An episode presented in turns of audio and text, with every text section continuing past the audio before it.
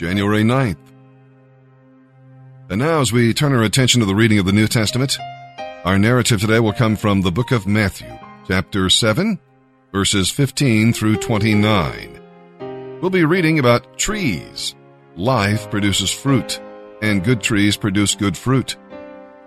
There was a great deal of profession in the lives of the scribes and Pharisees, but no evidence of spiritual fruit. You talk a good game? Well, you have to walk a good game as well. You not only have to talk the talk, but you got to walk the walk. And if you're not walking the walk, your talk is hollow and cheap. And people know it. We'll read about builders. To build on the rock means to obey the word of God. Saying is not enough. There must be doing. If you claim to be a disciple of Jesus Christ, expect to have your profession tested in this life and the next. Fair weather faith will not pass the test. And now let's begin our reading today here in the New Testament. January 9th. Matthew chapter 7, verses 15 through 29. Beware of false prophets who come disguised as harmless sheep, but are really wolves that will tear you apart. You can detect them by the way they act, just as you can identify a tree by its fruit. You don't pick grapes from thorn bushes or figs from thistles. A healthy tree produces good fruit and an unhealthy tree produces bad fruit.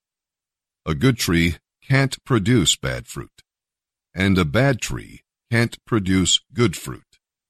So every tree that does not produce good fruit is chopped down and thrown into the fire. Yes, the way to identify a tree or a person is by the kind of fruit that is produced. Not all people who sound religious are really godly they may refer to me as Lord, but they still won't enter the kingdom of heaven. The decisive issue is whether they obey my Father in heaven. On Judgment Day, many will tell me, Lord, Lord, we prophesied in your name, and cast out demons in your name, and performed many miracles in your name. But I will reply, I never knew you. Go away. The things you did were unauthorized. Anyone who listens to my teaching and obeys me is wise, like a person who builds a house on solid rock. Though the rain comes in torrents, and the floodwaters rise, and the winds beat against that house, it won't collapse, because it is built on rock. But anyone who hears my teaching and ignores it is foolish, like a person who builds a house on sand. When the rains and floods come, and the winds beat against that house, it will fall with a mighty crash. After Jesus finished speaking, the crowds were amazed at his teaching, for he taught as one who had real authority, quite unlike the teachers of religious law.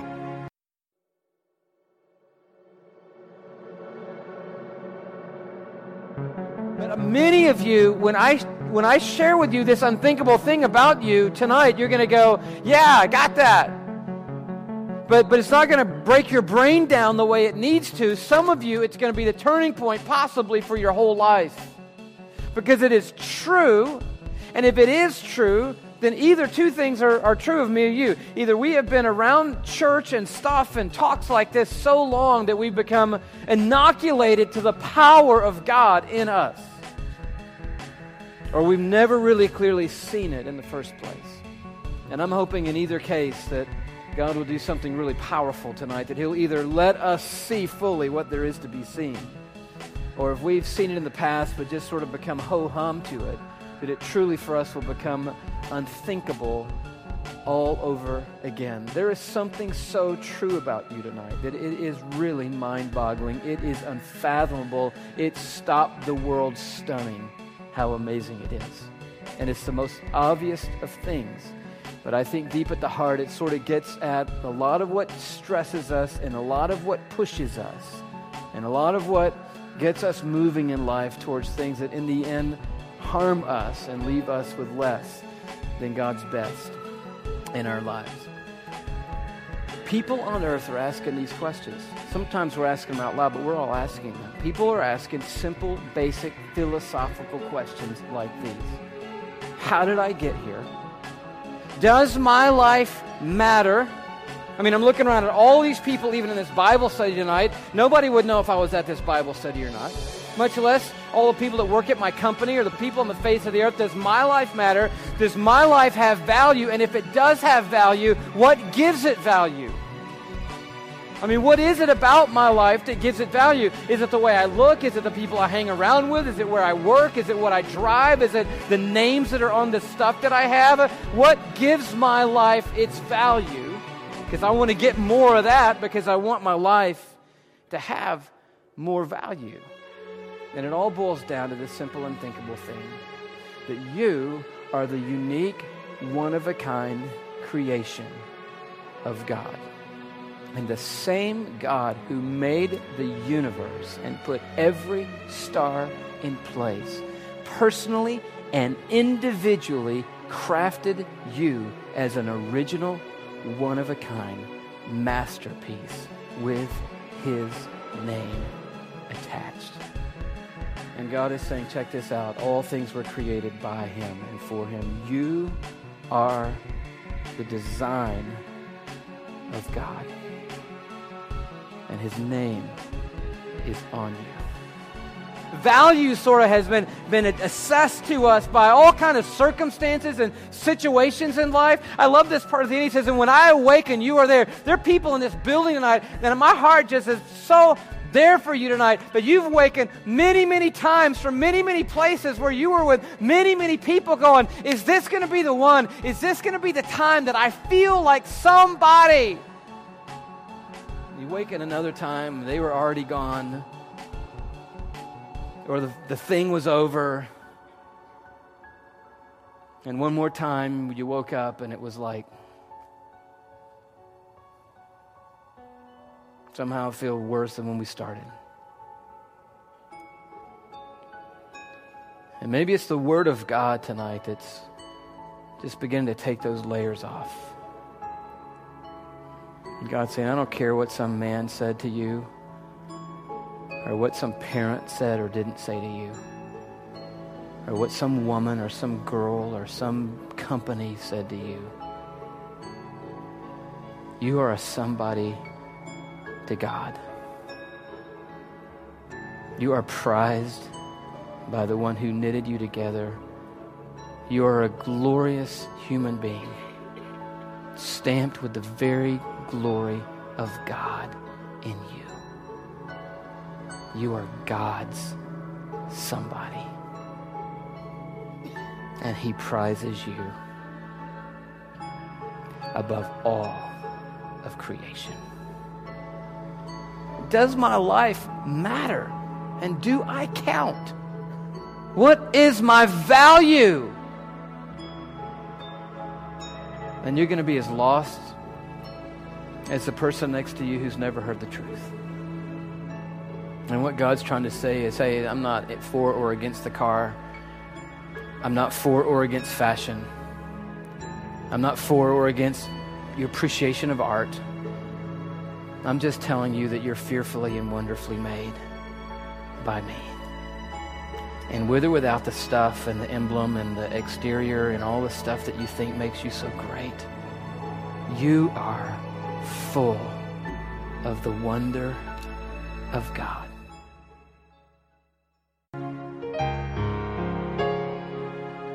Psalm chapter 9, verses 1 through 12.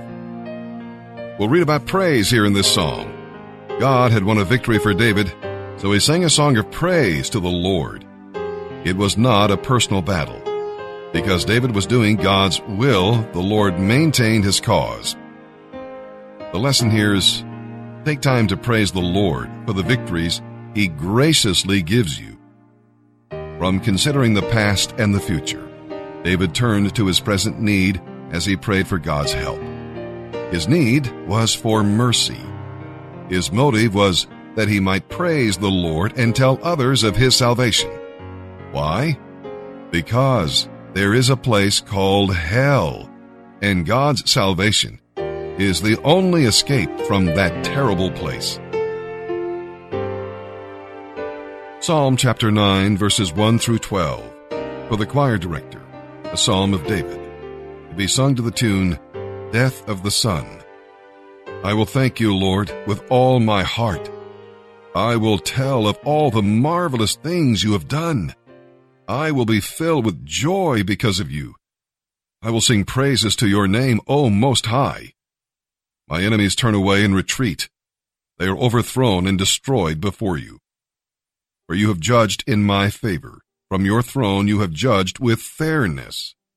You have rebuked the nations and destroyed the wicked. You have wiped out their names forever. My enemies have met their doom. Their cities are perpetual ruins. Even the memory of their uprooted cities is lost. But the Lord reigns forever, executing judgment from his throne. He will judge the world with justice and rule the nations with fairness. The Lord is a shelter for the oppressed, a refuge in times of trouble. Those who know your name trust in you, for you, O Lord, have never abandoned anyone who searches for you. Sing praises to the Lord who reigns in Jerusalem. Tell the world about his unforgettable deeds. For he who avenges murder cares for the helpless he does not ignore those who cry to him for help.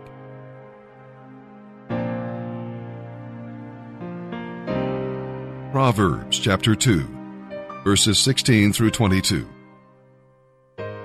Wisdom will save you from the immoral woman, from the flattery of the adulterous woman. She has abandoned her husband and ignores the covenant she made before God. Entering her house leads to death it is the road to hell. The man who visits her is doomed. He will never reach the paths of life.